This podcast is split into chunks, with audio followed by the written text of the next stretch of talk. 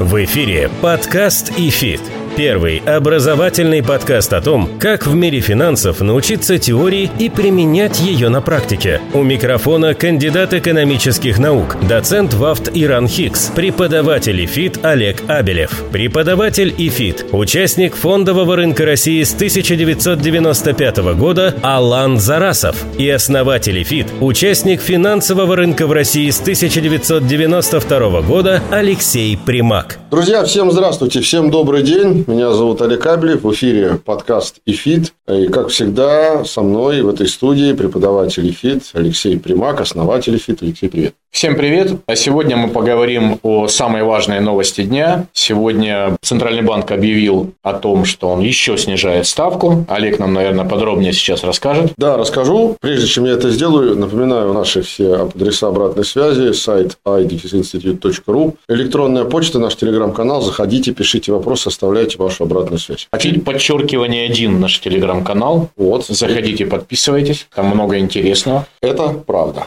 Ну что, давай делаем. Ну, расскажи нам, если коротко, какое сегодня было решение Центрального банка и почему? Я скажу, что ничего неожиданного Центральный банк сегодня не сделал. И впервые за очень долгое время, наверное, рынок ждал не столько самого решения по ставке, сколько комментариев госпожи Набиулиной после него. Наконец-то у нас, как во всех нормальных странах, все примерно понимают решение. И самое важное – это комментарии. Вот впервые. Если вы хотели думать, что российская экономическая система относится к развитым, вот теперь, наверное, по этому критерию она таковой стала. Но если серьезно, то ставка была снижена на 50 базисных пунктов, или говоря простым языком, на полпроцента. Теперь ключевая ставка 7,5%. И, кстати говоря, почему-то об этом сегодня никто не сказал, а я подметил, что это первое снижение ставки до, до военного уровня, до уровня 24 февраля. Тогда ставка была впервые выше, чем нынешние 7,5. И это, кстати, показательно. Ну и, как справедливо заметила госпожа Набиулина, теперь моя брошка ничего не решает. Олег, а ты когда говорил, что мы теперь как все развитые страны, а ведь все развитые страны ставки повышают. Почему мы в противофазе? Можешь коротко нашим слушателям рассказать? Да, конечно. Причем мы в противофазе находились достаточно давно до этого, когда все ставки снижали, мы их повышали. Все логично, с учетом того, что происходит на нашем инфляционном небосклоне. Сейчас основной, наверное, тренд и основной триггер, я бы сказал даже так, для Центрального банка – это уровень инфляции. Модное слово «таргетирование инфляции», которое часто не все понимают. В общем, Центральный банк смотрит на годовой уровень инфляции. А учет с учетом того, ты, наверное, тоже, Леша, в курсе, что последние 7 недель у нас Росстат отчитывается понедельно о дефляции, то есть цены снижаются, а это дает пространство Центральному банку, наоборот, ставку снижать, тем самым стимулируя активный переток средств из высвобождающихся депозитов, которые когда-то открывались по абсолютно заоблачным ставкам партии.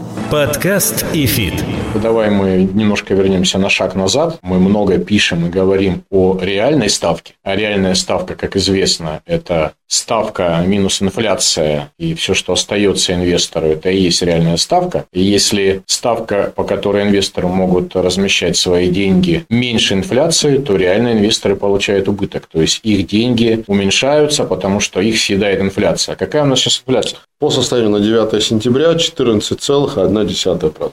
Но Центральный банк вот буквально сегодня в лице Набиулина сказал, что по итогам года ждут они диапазон 11-13. Посмотрим. То, то самое таргетирование, о котором ты говорил, цель 11 по инфляции. Но ведь тогда получается, что мы получаем отрицательную реальную доходность. Что, в общем, действительно не новость. Я не знаю, насколько амбициозны планы Центрального банка. Сегодня я услышал, что на конец 2023 года план по инфляции это 8, а на конец 24 возврат к желанной цифре 4. Вот когда возврат к желанной цифре 4 состоится, тогда реальная ставка будет положительная. А пока действительно мы, э, наверное, можем констатировать отрицательную реальную ставку, но Россия тут не единственная страна с этим. Хорошо, расскажи нам коротко, я не буду тебя перебивать, потому что мы начали какой-то разговор немножко, чтобы пояснить нашим зрителям и слушателям. Расскажи коротко, как проходило совещание, какие были комментарии, что самое важное ты хотел нам рассказать. Да, наверное, кроме самого решения поставки, я три основных момента выделю. Первое это то, что, несмотря на фактическую дефляцию, продолжают расти инфляционные ожидания населения. И это было отмечено. К сожалению, пока этот тренд переломить не удается. Здесь надо разделять фактическую инфляцию и инфляционные ожидания. Ожидания – это данные, которые Центральный банк собирает от опроса потребителей, предпринимателей, что они ждут на конец года. И многие ждут э, продолжения роста цены, несмотря на то, что последние недели было снижение цены. Вот эти инфляционные ожидания и вынуждают Центральный банк не так сильно снижать ставку, как это было раньше, когда, напомнишь, в предыдущий раз на полтора процента сразу была снижена ставка. Второе важное заявление в рамках комментариев было сделано на предмет того, что Центральный банк скоро завершит цикл э, смягчения денежно-кредитной политики. То есть, опять же, борьба за вот эти самые инфляционные ожидания, то, о чем я говорил в начале, возможно, к концу года, до конца года у нас еще два заседания, одно будет в конце октября и последнее в этом году в середине декабря. Скорее всего, будет, наверное, еще один цикл снижения в конце октября, если не будет какого-то форс-мажора. И самое важное, третье заявление было сделано по поводу, как ни странно, даже не финансовых рынков, а по поводу процентных ставок в отношении сектора недвижимости. Конкретно речь шла о девелоперах, о застройщиках, которые предлагают сейчас ставки по ипотеке заведомо ниже не только инфляции, но и даже ключевой ставки. Понятно, что такие низкие ставки должны компенсироваться. Они компенсируются явно завышенными стоимостями, завышенными по сравнению с рыночной стоимостью жилья, квартир. И вот госпожа Набиулина сегодня сказала, что такого впредь быть не должно. То есть, все застройщики, которые предлагают ставки по ипотеке ниже процента при ключе 7,5 и годовой инфляции в 14, явно должны будут, наверное, поумерить как-то свои аппетиты. И вот это вот непомерные аппетиты к марже, видимо, будут сокращаться. Это важно, потому что стоимость на недвижимость – одна из ключевых, я подчеркиваю, ключевых компонентов инфляционных ожиданий населения. Поэтому есть все основания, наверное, видеть в скором времени снижение стоимости на жилье, пускай незначительное, и повышение ипотечных ставок от застройщиков. Ну, понятно, что не завтра, но с каким-то лагом.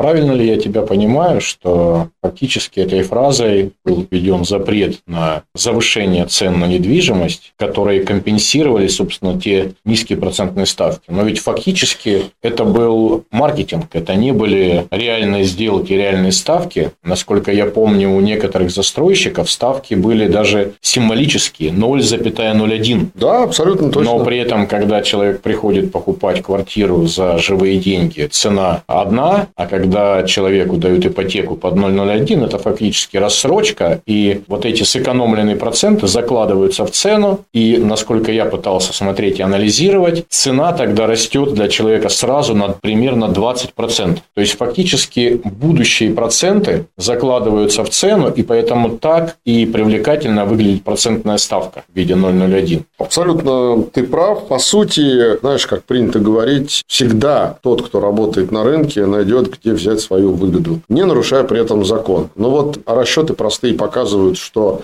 если бы заемщики привлекались по рыночным процентным ставкам в виде классического кредита, а не рассрочки, то, в принципе, срок выплаты был примерно таким же, если мы берем аннуитетные платежи. Я хотел заострить свое внимание на другом. То, что это был маркетинг, это понятно. Параллельно с заседанием Центрального банка, буквально вчера, Минюст зарегистрировал указание ЦБ, которое появилось еще достаточно давно, о том, что теперь все банки, и в том числе те, которые работают с застройщиками, обязаны раскрывать реальные ставки и реальные размеры платежей по всем займам. А я подчеркиваю, что эффективный процент, так называемый реальный процент, и тот процент, который заемщик видит на рекламном билборде, это две абсолютно разных цифры. И вот то, о чем ты говорил. Подкаст и фит.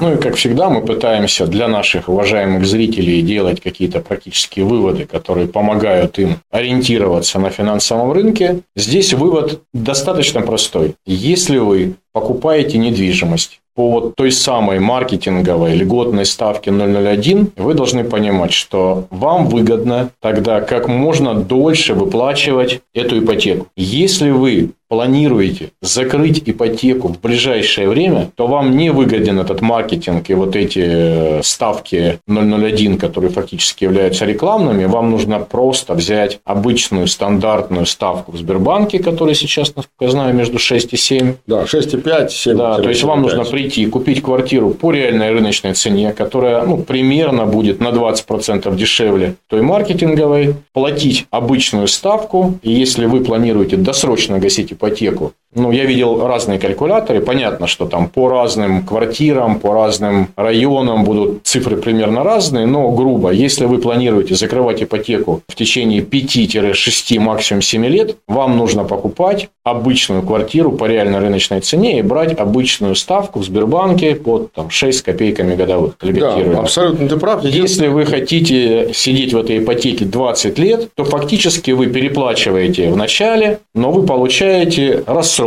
на все эти 20 лет по выплате. И, возможно, это тоже неплохой ход, потому что все равно инфляция у нас идет. Хоть инфляцию таргетируют, что она будет скоро 4 годовых, мне слабо в это верится, поэтому, беря рассрочку на длинный срок, вы фактически зарабатываете себе квартиру и спокойно в рассрочку ее выкупаете. Да, единственное, я бы два момента бы добавил. Первое – это то, что надо смотреть условия ипотечного кредита. Не все кредиты предполагают досрочное погашение, потому что не все банки в этом заинтересованы. И второе, все зависит от того, как вы, как заемщик, это я вот к нашим слушателям обращаюсь прежде всего, и зрителям, как вы готовы распределить свою нагрузку по процентам и по погашению тела. Либо вы понимаете, что основная нагрузка на ваши плечи ляжет в начале кредитного периода, либо вы хотите ее планомерно распределить на весь кредитный период, либо вы хотите основное платить в финале. Это все индивидуально, но под каждый из этих трех вариантов можно выбрать приемлемые условия для себя. Вот те, о которых только что говорил Алексей. Итак, у нас сегодня был очень короткий выпуск. Мы с вами обсудили фактически новость дня. Это изменение процентной ставки Центральным банком. Мы этот выпуск сейчас завершаем, но в конце мы анонсируем о чем будут наши следующие подкасты. Я точно знаю, что мы с Олегом запишем подкаст про квалифицированных инвесторов, потому что прошли изменения, и скоро стать квалифицированным инвестором, а, соответственно, иметь в доступе огромный список того, что вы можете купить, все это немного усложнится. В ближайшее время выйдет наш подкаст. Что еще мы запишем? Я думаю, что мы будем говорить э, об изменении статуса финансовых советников. Сейчас готовится буквально, ну, на мази, что называется, новый законопроект который будет в осенней сессии уже в ближайшем парламенте обсуждаться о статусе инвестсоветника, об ужесточении требований к инвестсоветникам. Об этом обязательно мы сделаем эпизод, поскольку это важно и с позиции того, кто говорит об инвестициях, и с позиции того, кто слушает. Еще я хотел бы анонсировать, в ближайшее время будет очень интересный и при этом бесплатный вебинар по финансовой грамотности. Следите, пожалуйста, за нашими соцсетями и сайтом. Напоминаю, наш телеграм-канал фит подчеркивание один. Наш сайт i-institut.ru – это веб-сайт нашего института. И у нас периодически выходят очень интересные видео на нашем YouTube-канале «Первый фит». Спасибо большое. С вами в студии был Олег Абелев. Всем спасибо, дорогие друзья. Слушайте, кстати говоря, наши и другие эпизоды.